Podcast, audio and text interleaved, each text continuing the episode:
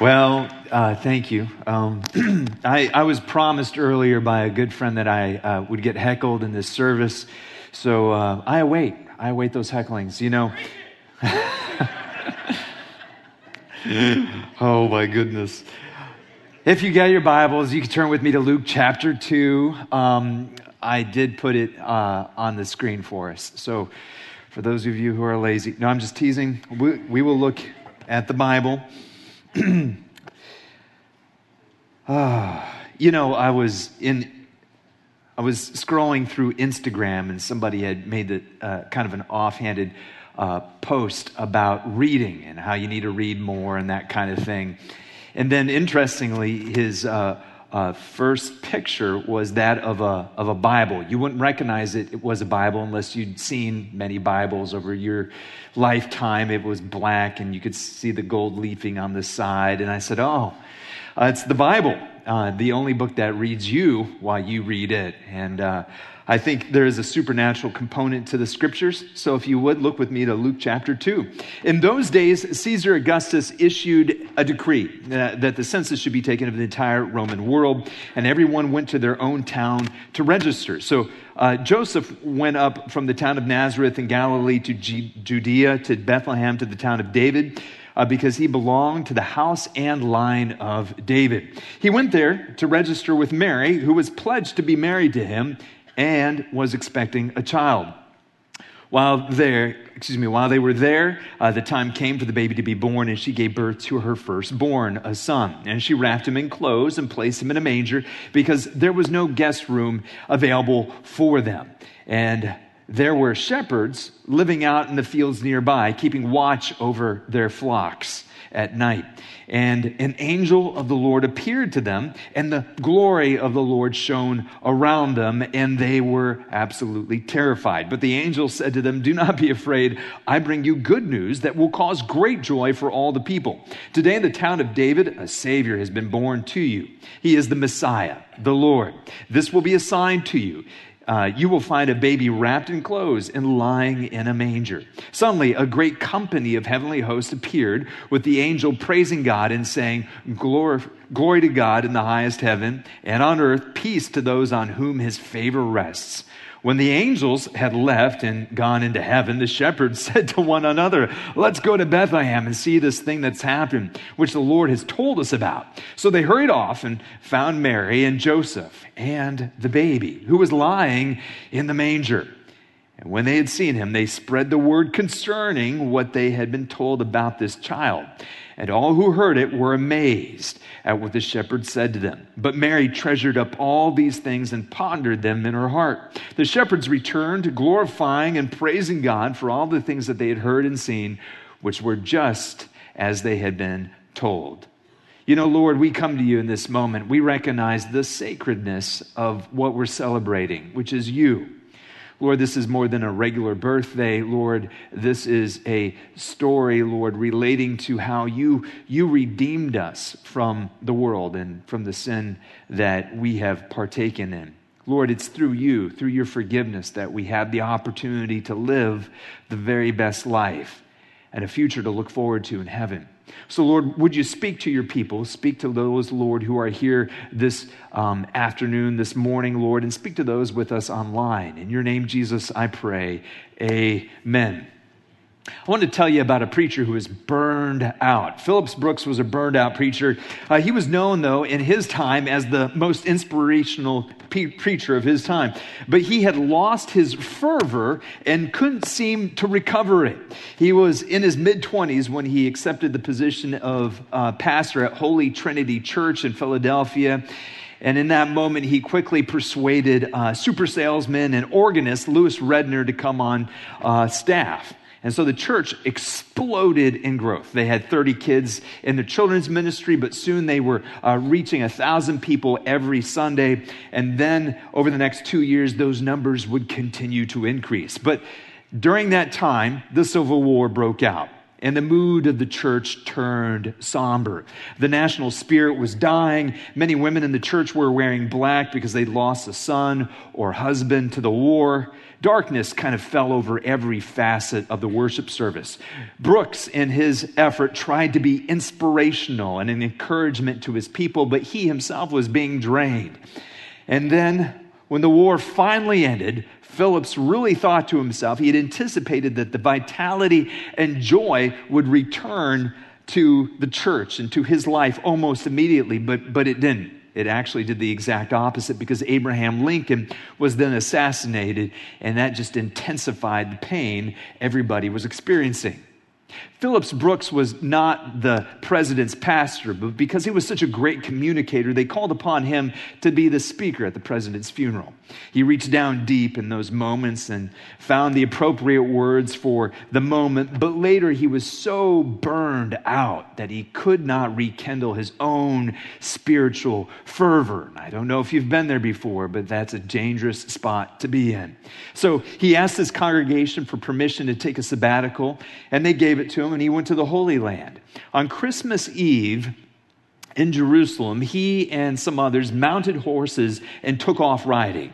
It would be a wonderful, life changing experience for him as he prayed and he spent time alone with the Lord. At dusk, as the stars began to uh, come out, he rode into that tiny village of Bethlehem.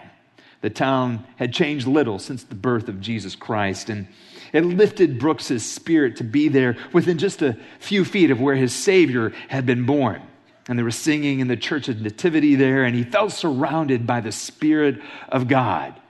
He wrote in his diary, this is what he wrote. He says, Again and again, it seems as if I could hear voices I know well telling each other of the Savior's birth.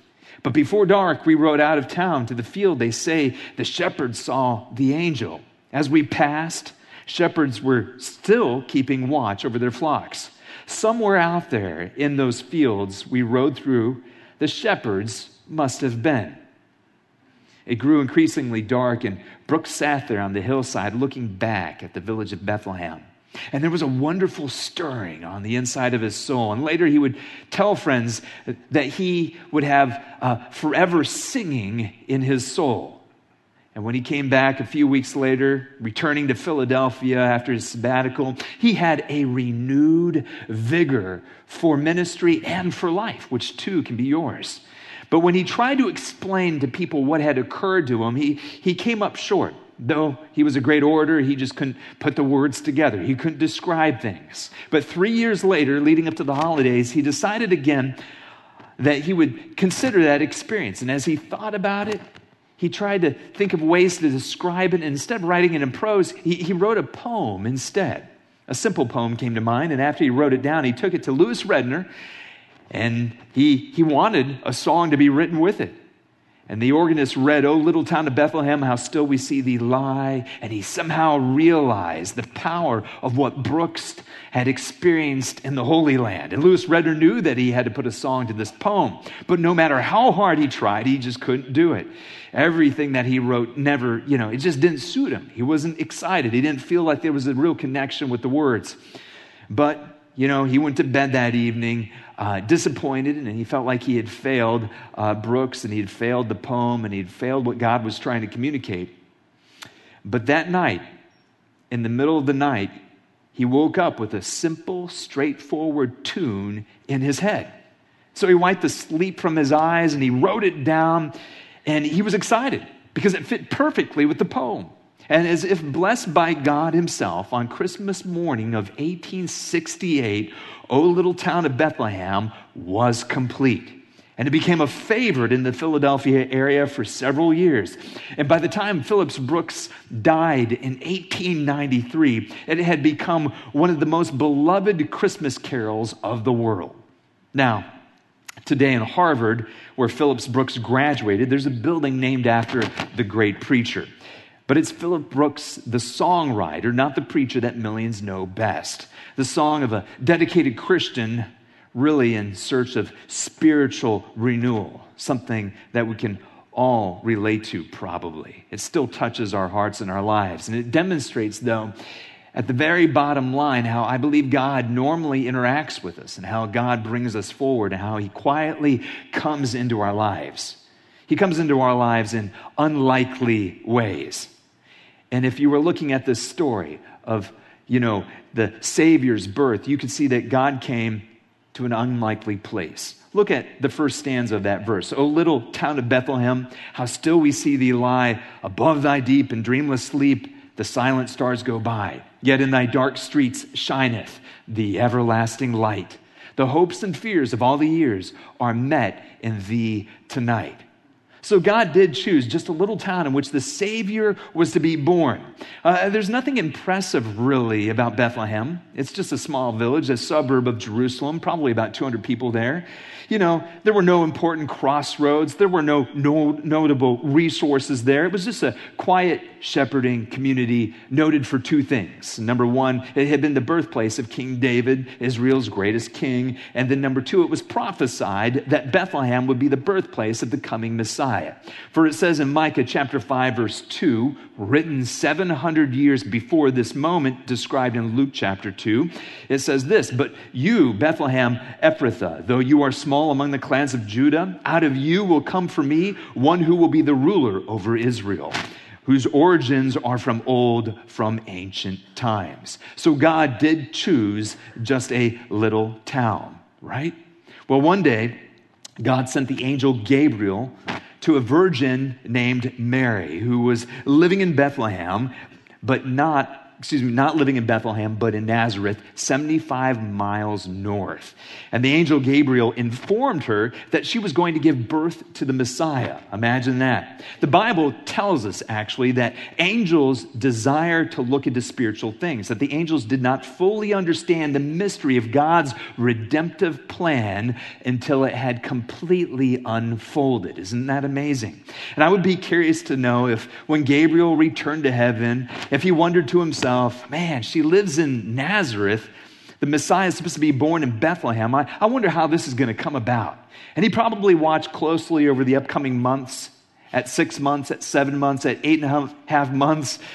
There's no indication that Mary's going anywhere. And he's probably thinking to himself, man, surely she wouldn't travel now. But in Luke, in the second chapter of the Bible, uh, it says this In those days, Caesar Augustus issued a decree that a census should be taken of the entire Roman world. The King James Version says it this way that all the world might be taxed.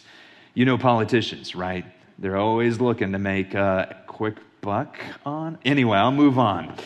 Mary and Joseph they were probably exasperated by the loss of time and the loss of finances. Why would Caesar want another tax? But if you look again to the scripture in Proverbs chapter 21, verse 1, it says, The king's heart is in the hand of the Lord. He directs it like a watercourse wherever he pleases. See, Caesar thought that he was raising taxes, but really God was using him to fulfill prophecy. Because in Luke chapter 2, verse 4, it says, So Joseph also went up from the town of Nazareth to Galilee, to Judea, to Bethlehem, to the town of David, because he belonged to the house and line of David. So I think Gabriel sat back and thought, ah, oh, this is how this is working out.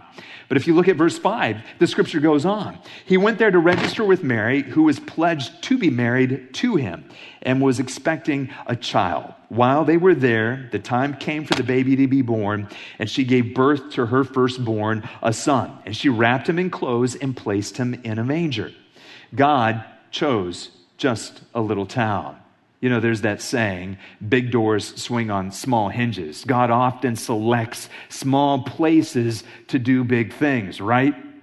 There's this old cartoon. I love this cartoon of uh, yeah, used to come out on Abraham Lincoln's birthday. It's two backwoodsmen standing next to a split rail fence, you know, shooting the breeze. And one says to the other, "Hey, anything new up in your neck of the woods?" And he says, "No, nothing new. Nothing really important ever happens here." And he says, Oh, well, you know, they, they say that Nancy Lincoln gave birth to a baby boy last night in her cabin, but, you know, nothing important ever happens around here. But who would have ever guessed, right? that the most respected and loved president ever would have been born in Hodgenville, Kentucky, a place that you can still go visit today. It's a good little trip. I'd suggest it. So God still chooses the weak things of the world to shame the wise sometimes. You, Bethlehem, though you are small among the clans of Judah, out of you will come the one who will be ruler of the world. So God chose just a little town and an unlikely place. But God didn't just stop there. He chose an unlikely people. He chose a peasant couple. The second stanza of Phillips Brooks' song reads For Christ is born of Mary and gathered all above, while mortals sleep, the angels keep their watch of wondering love. God chose a peasant couple. Jesus' parents were not very successful in the eyes of the world. Mary was a young woman who was very special in God's eyes, and she came to Naz. She came from Nazareth, a town of about 300 people. Joseph was a carpenter, a noble occupation, no doubt, but you know, it was mostly a hand to mouth kind of lifestyle. Mary and Joseph were so poor that when it came time to offer sacrifices for their newborn child, they offered up not the normal lamb, but two young doves, which, according to Leviticus chapter 5, verse 7, uh, was the offering of the very poor. And then you look at Mary herself. You know, I wonder if we would be willing or interested in letting her actually babysit any of our children for even a few hours. Now, I have a lot of children. You know, maybe maybe I'd be willing to take that risk. But if you look at her life, she was so young and she had no previous experience, right? Um, some people would say that she's a godly person, but sometimes she takes extreme risks. Who would take a four or five day journey on a donkey, nine months pregnant, uh, to a destination with no reservations, right? Then she, she did kind of have that questionable character reference. I mean, she was carrying a child out of wedlock.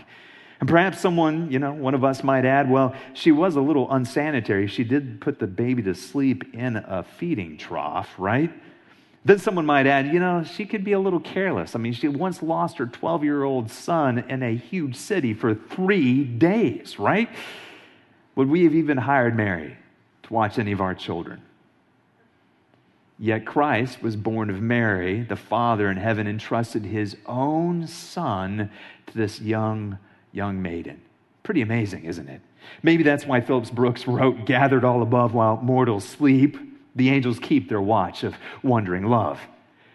But God's ways are not our ways, are they? He entrusted his son completely to this inexperienced but very righteous peasant couple. You know, God chooses uh, the people the world labels many times as insignificant to do his will. David was just an overlooked uh, shepherd boy when Samuel anointed him king. Gideon was just a timid farmer when uh, God called him to be a major general. You have Amos, the fruit picker, who became a bold prophet. And when Jesus chose his disciples, he didn't choose the wealthiest of Palestine or the most creative or, or the best legal minds of his day. You know, he chose fishermen and tax collectors and unskilled, ordinary men. But with those 12 dedicated guys, he impacted the world, an impact that we still experience today. Now, there are some exceptions, right? There are times God chooses the brilliant and the very gifted, like uh, the Apostle Paul or C.S. Lewis, and they do extraordinary things. But most oftentimes, he makes do with ordinary people like Mary and Joseph, maybe like me and you. And you remember what Paul wrote in Corinthians, in 1 Corinthians chapter 1, verses 26 through 27. He says, Brothers and sisters, think of what you were when you were called. Not many of you were wise by human standards. not many of you were influential. Not many of you were of noble birth, but God chose the foolish things of the world to shame the wise. God chose the weak things of the world to shame the strong. So God often chooses people the world labels as insignificant to do his will. And that's true not just for ministers and missionaries, that's true with every walk of life. God often raises up people from very unimpressive backgrounds to do his will.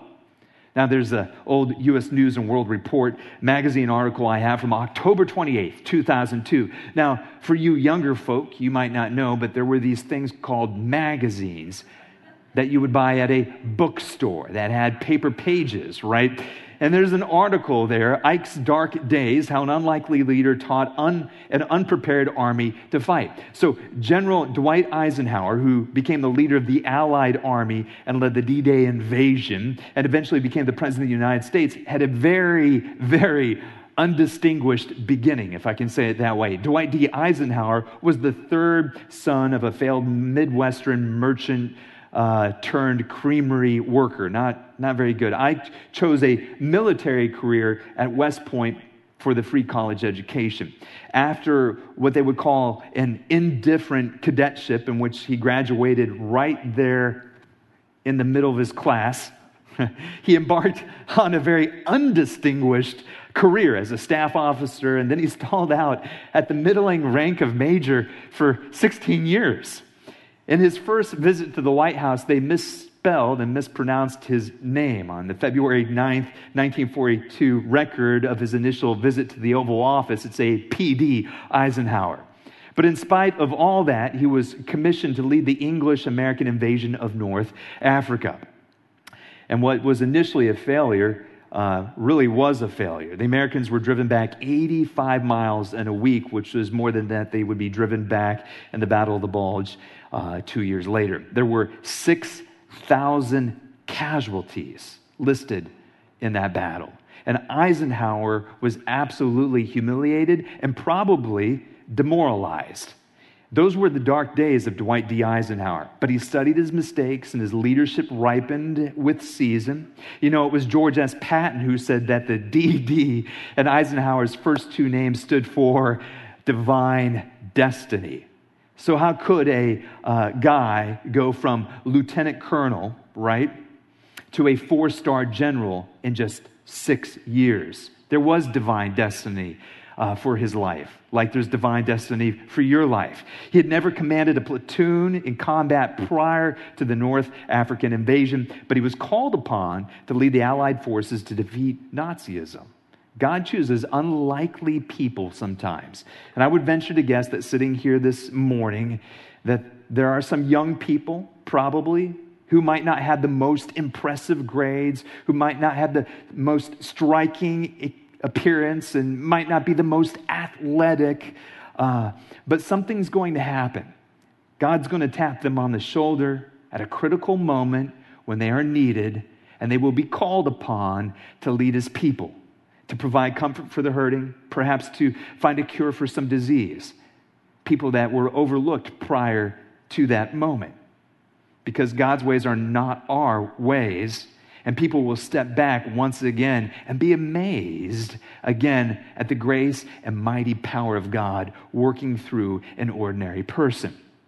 Daniel chapter 4, verse 17 says, God declared his verdict so that the living may know that the Most High is sovereign over all the kingdoms of men and gives them to anyone he wishes and sets them over the lowliest of men. So God chose again, just a little town, and an unlikely place. God also chose a peasant couple, an unlikely people. Additionally, God chose some unlikely participants. He chose some shepherds. Now, the angels spread this great news, this great anthem. The people that they go to are the shepherds. They're the first ones that God communicates with. They're not part of the mainstream society, they're on the outskirts of town.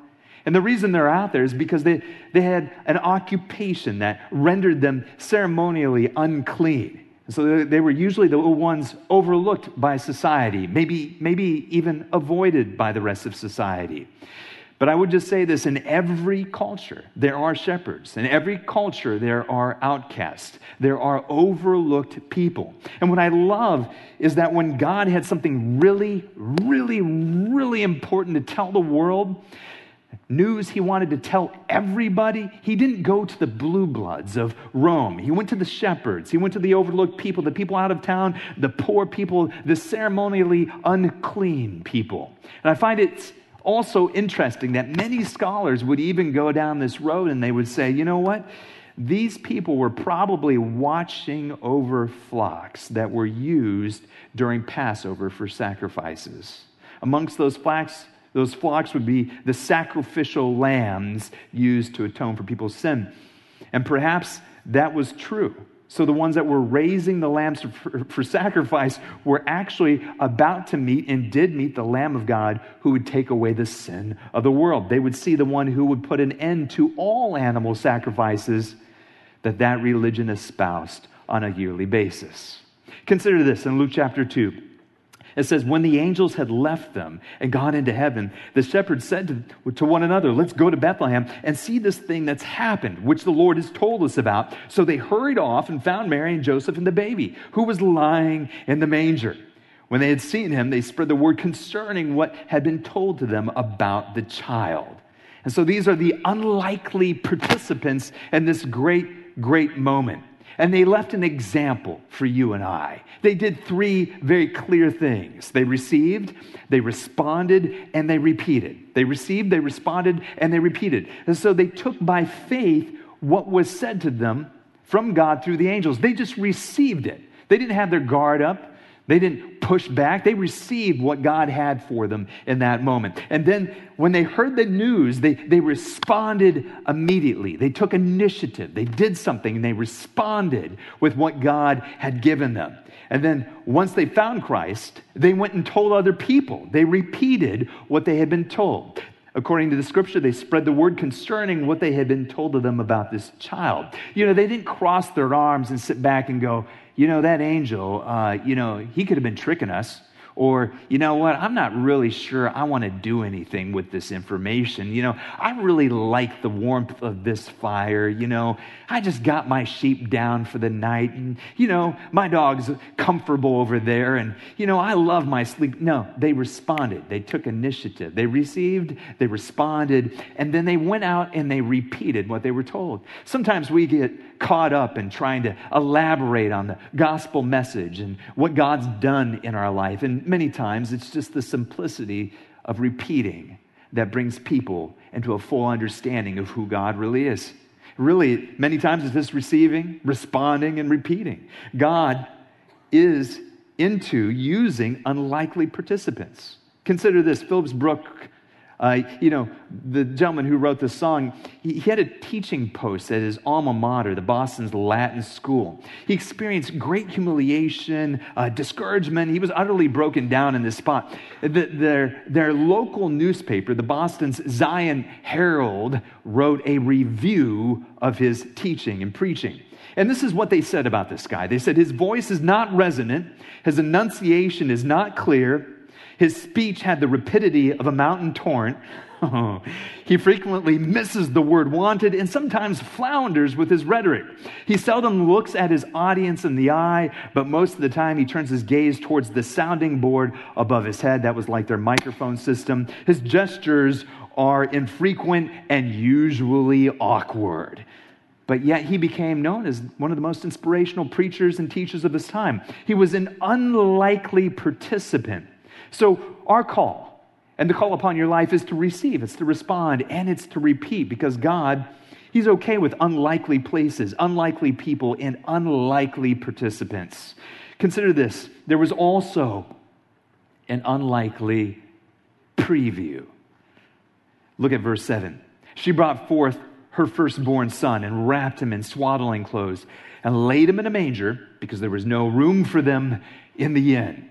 Now, many people think that Jesus was born in a cave because those were more prevalent, but that's not true. Some people think that he was born in a house eh, because back then they would keep the animals on the lower level and they would live and sleep on the upper level. And that's not true. That's not what happened. And, and when, you, when you read that and, and when the Bible mentions inn, it's not the Holiday Inn, the Ramada Inn, or a Days Inn, right? With that free swimming pool that I know your children just love and just grosses me out. Anyway, it's not one of those places, right?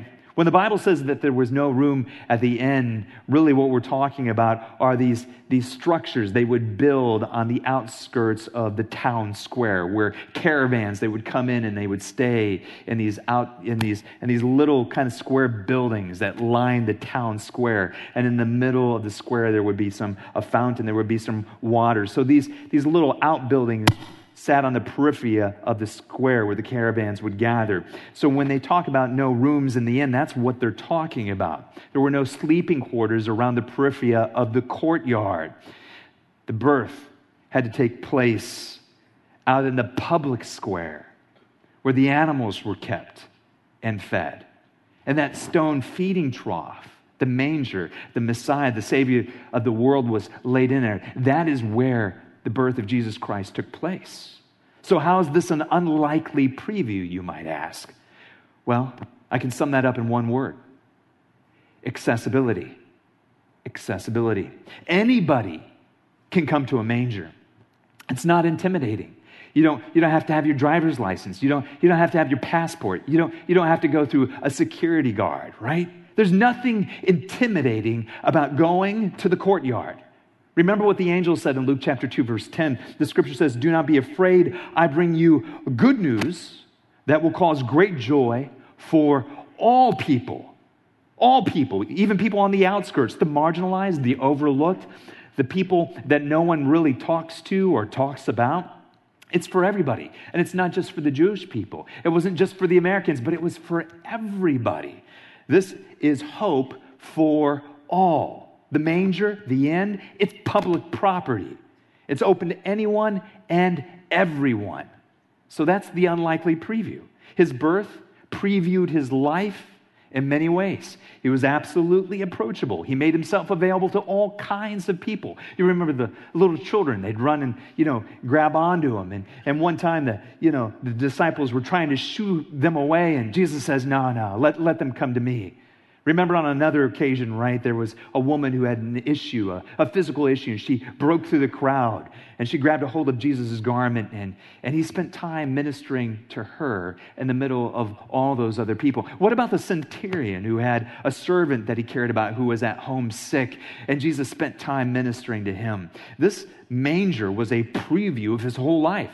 The manger was a preview of his death on the cross, in fact. That was open to all. That's still open to all. The sacrifice is open to anyone and anyone who's willing to believe in him, trusting that his death was for them, taking away their sin. That's why the writer of Hebrews says we have boldness to enter the holy place because of the blood of Jesus Christ. So, this was the preview. This is who God really presented himself to be. This is how he would live his life out. Out, out in the open, out there for anyone, right? There's the unlikely place, the unlikely people, the unlikely participants, and the unlikely preview, but then it gets even better than that. God gave us the unlikely person. God entered the world as a helpless infant. How silently, how silently the wondrous gift is given, so God imparts to human hearts the blessings of heaven. No ear may hear his coming, but in this world of sin where meek souls will receive him, still the dear Christ enters in. I got to be honest with you. I have some hangups. Right. One of those things I, surfaced early on in our marriage where I uh, gave my wife uh, a, a pretty expensive gift. And, and I remember thinking to myself, I want her to know that it was a worthwhile gift, that it, there was some expense on my part to give her this gift, as if she wasn't monitoring the checking account anyway, right? And so I gave it to her, you know? Uh, I wanted to leave the price tag on it so she would know, because I'm just that classy. So instead, I said something even better. I said, I said something to the effect, I, I, wonder if we can add this to renter's insurance or something like that, just in case something happens to it. Like a real dork, right? But, but my whole goal was I wanted her to know that it cost something. And it's interesting, when God gave the most valuable gift ever given, there was almost no indication that it had any value. He came to earth silently, humbly, as a helpless baby. Somebody once said sometimes the most delightful gifts are, are wrapped in the simplest of packages, like swaddling clothes, right? But to come as a baby, Ken Gire, in his book Intimate Moments with the Savior, writes Deity nursing from a young maiden's breast. Could anything be more puzzling or more profound? The divine word reduced to a few unintelligible sounds. And then, for the first time, his eyes fix on his mother's deity, straining to focus, the light of the world squinting. Tears pooled in Mary's eyes. She touches his tiny hand. Hands that once sculpted mountain ranges cling to her finger. Gire goes on. And so, with barely a ripple of notice, God stepped into the warm lake of humanity without protocol and without pretension. Where you would have expected angels, there were only flies. Where you would have expected heads of state, there were only donkeys, cows, and sheep. Yes, there were angels announcing the Savior's arrival, but only a band of blue collar shepherds heard that. And yes, a magnificent star shone in the sky to mark his birthplace, but only three foreigners bothered to look up and follow it. Thus, in the little town of Bethlehem, that one silent night, the royal birth of God's Son tiptoed quietly by as the world slept. Now, let me ask you why. Why did God choose to enter the world this way? Why not come with a tremendous display of power? Maybe like with a great ball of fire. Maybe if he, he could have come as an eight foot giant, right? Or with an army. Or with a Maserati. I can think of three reasons. I think Jesus came not just to save us, but to humbly identify with our struggles and sympathize with our pain. Somebody imagined um, a judgment day with people standing in line, with people ready to be evaluated by the Almighty. And one by one, they began to mumble, Who is God to judge us? He lives here in this perfect environment where nothing bad ever happens. So they formed a committee they said, you know, if he's going to appropriately judge us, then he's got to go through some of the things that we've gone through on earth and face the horrors that this world has. So they formed that committee and they started to develop certain accusations against God. So if God's going to judge them fairly, he would need to experience these things. A Jewish Holocaust survivor said, Let him be born of a despised race. A homeless man said, Let him grow up in poverty and see how he does. A grief stricken teenager said, Let one of his parents die and let him weep into his pillow every night. A child from a broken home said, Let the legitimacy of his parents be questioned and grow up in a single parent home. A blue collar worker said, Let him have to work with his hands for a living. And a divorcee said, Let him be betrayed by somebody he really loves. A prisoner of war said, Let him be tortured and taunted by his enemies who hate him. A terminally ill patient said, You know what?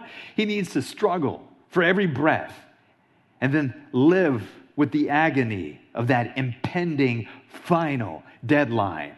And one by one, they brought all their accusations and all their standards, and everyone was cheering because they felt like they had been empowered.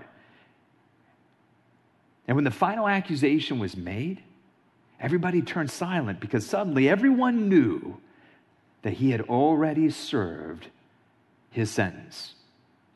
You see, in the act of becoming a little baby, growing up in the poorest of circumstances, the Bible says in Hebrews chapter 4, verse 15, For we do not have a high priest who is unable to empathize. That's empathize, not sympathize with our weaknesses. But we have one who has been tempted in every way, just as we are, yet he was without sin. So Jesus came not just to save us from our sin, but to humbly identify and, with our struggles and, and sympathize with our pain. The other reason, the second reason he became uh, as an infant was to demonstrate his power, which is a paradox, really. He came to demonstrate his power as a baby.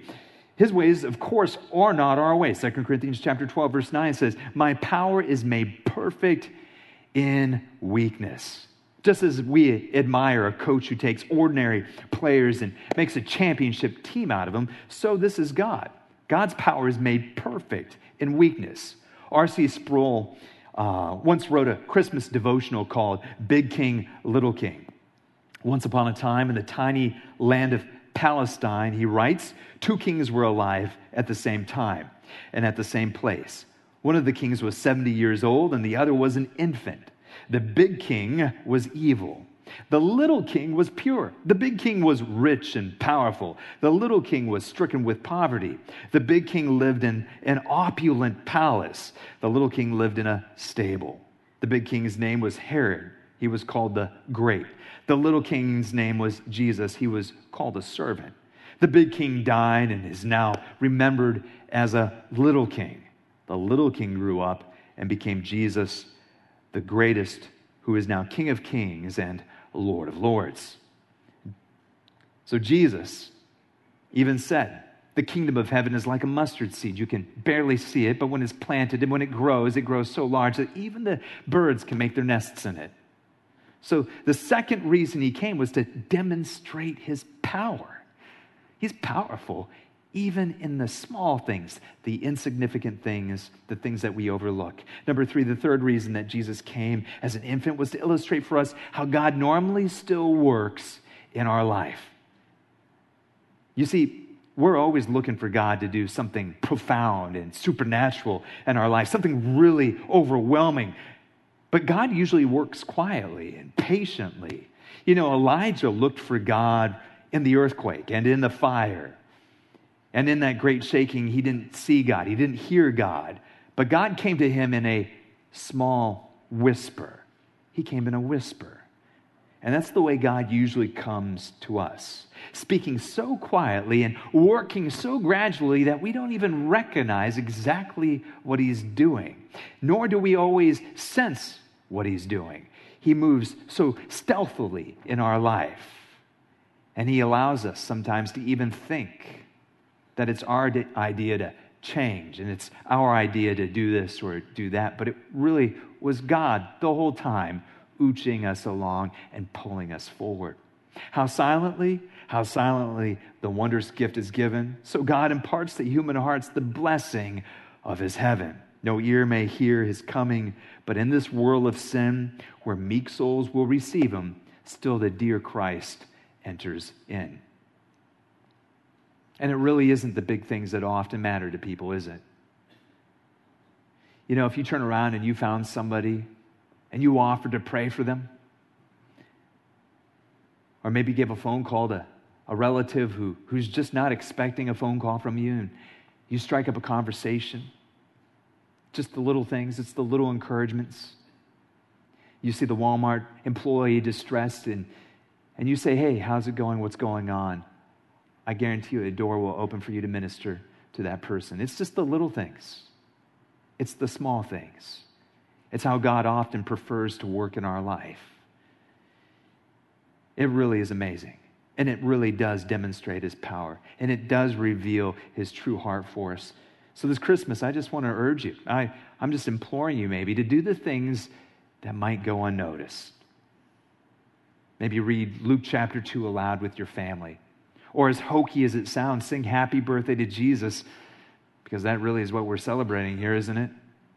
Phillips Brooks wrote in his who wrote this song, he once wrote this. He says, It's while you are patiently toiling at the little tasks of life that the whole meaning and shape of the great whole of life dawns on you.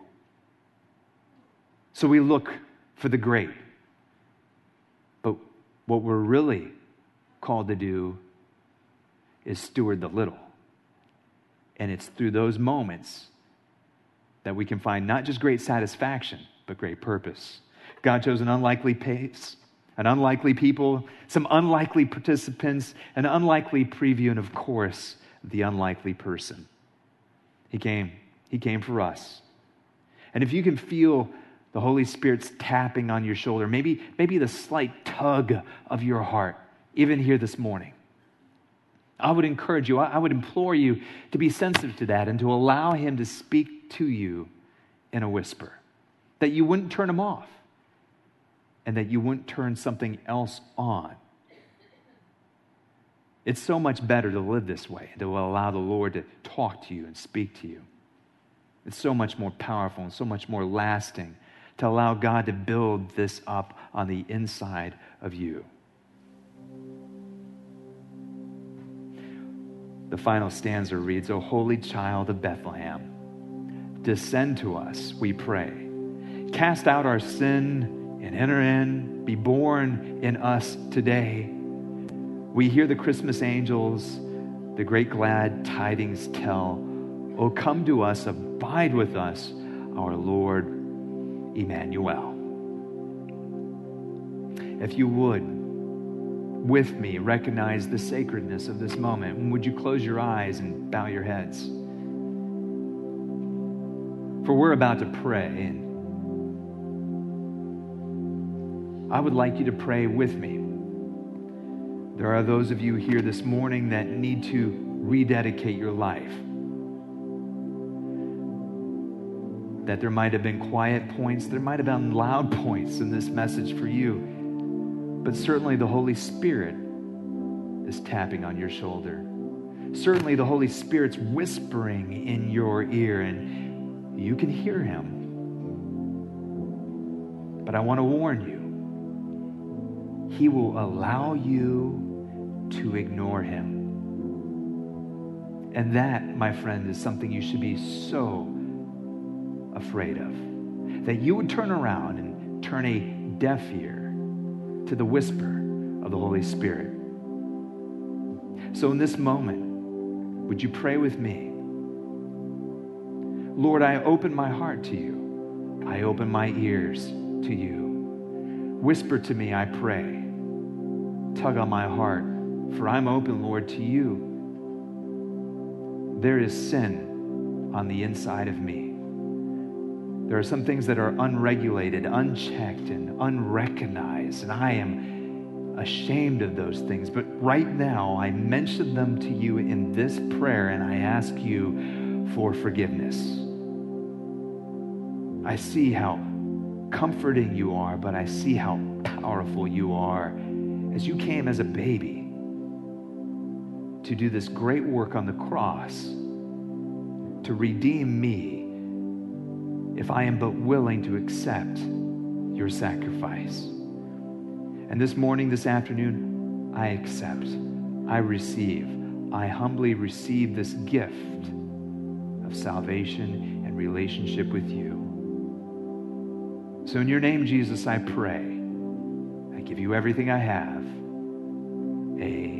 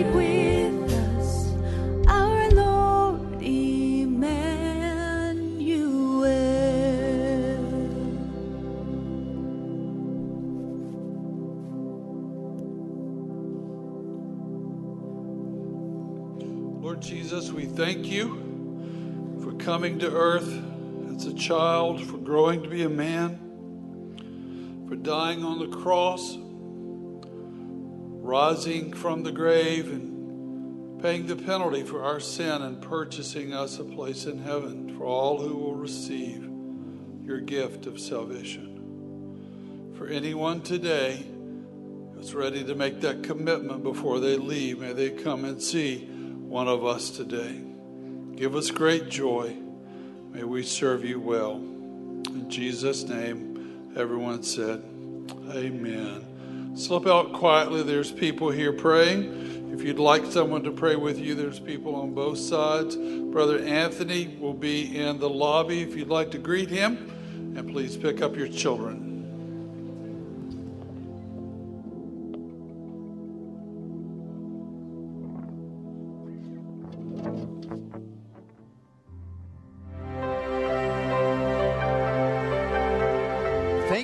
Joining us at Church of the Savior online today.